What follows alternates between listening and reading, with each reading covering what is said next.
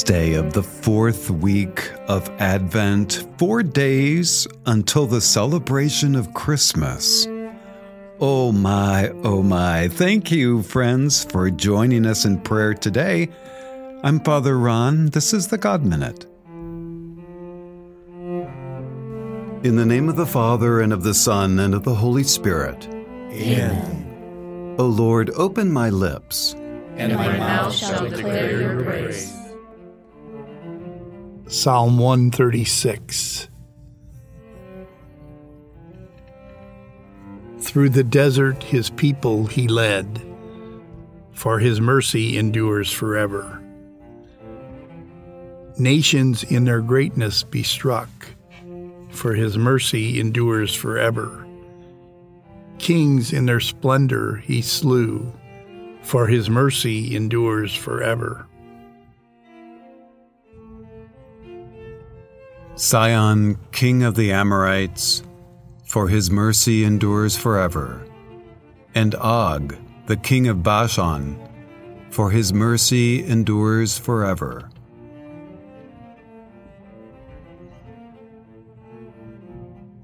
He gave their land as a heritage, for his mercy endures forever. A heritage for Israel, his servant, for his mercy endures forever. He remembers us in our distress, for his mercy endures forever.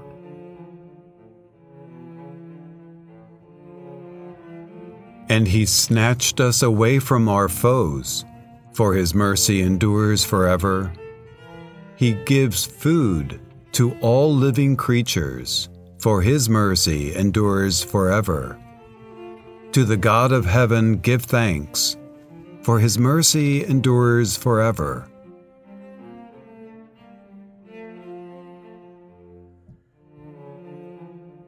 Glory to the Father, to the Son, and to the Holy Spirit. As it was in the beginning, is now, and will be forever. Amen. A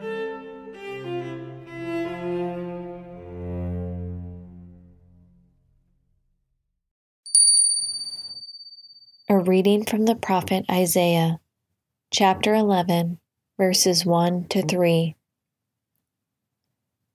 A shoot will come up from the stump of Jesse. From his roots, a branch will bear fruit. The Spirit of the Lord will rest on him the Spirit of wisdom and of understanding, the Spirit of counsel and of might the spirit of the knowledge and fear of the Lord. The word of the Lord. Thanks, be to God. Isaiah, the Advent prophet par excellence, uses the seemingly dead tree still producing life as a metaphor for the coming of the Messiah. He foretells that a shoot shall sprout from the stump of Jesse, that is, from the line of Jesse's son, King David. And we might sit back and say, shoot, that's Jesus. We know that the ancient Israelites had it pretty rough. I mean, just spend a little time in the Old Testament. And the shoot comes forth from that stump.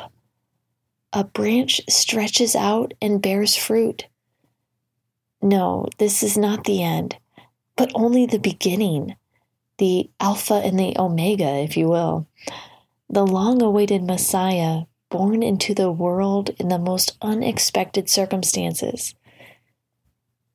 So, as we reflect together on this Advent journey, I invite you to recall a time when you thought it was the end, like there was no coming back, like the stump was dead, dead. And then there was restoration, a new creation. Life erupted once more. The stump brought forth fruit.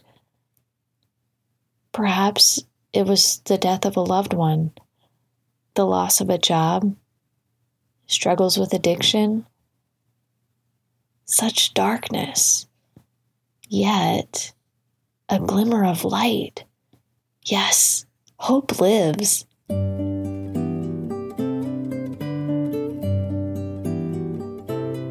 It may take time for that branch to come forth from the stump, and even longer to bear fruit.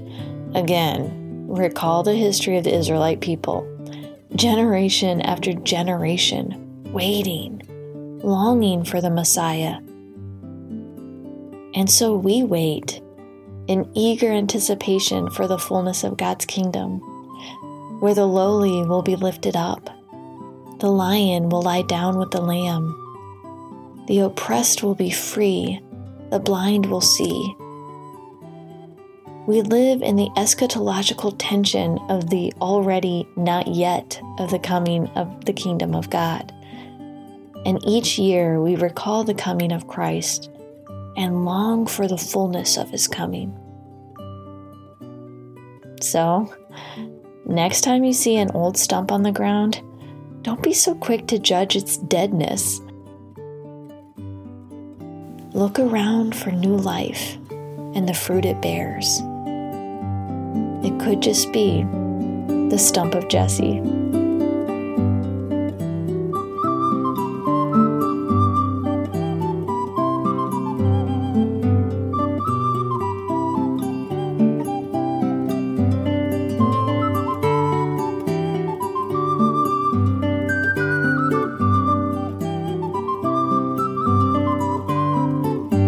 Believing the power of prayer, we pray. Our Father, who art in heaven, hallowed be thy name. Thy kingdom come, thy will be done, on earth as it is in heaven. Give us this day our daily bread, and forgive us our trespasses, as we forgive those who trespass against us. And lead us not into temptation, but deliver us from evil. Amen. Amen. And let us pray. Heavenly Father, each day I want to offer to you all my actions. May I do them out of love for you and my brothers and sisters. Help me see that you're always present to me, offering me graces and blessings. May I, in turn, consecrate my life to you. We ask this through Christ our Lord. Amen.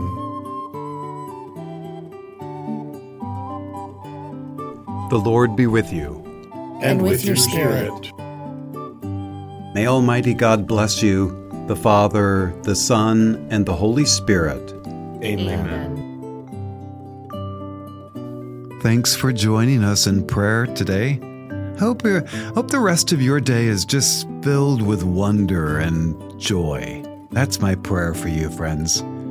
God's peace be upon you, Father, Son, and Holy Spirit, once again, and we'll see you tomorrow.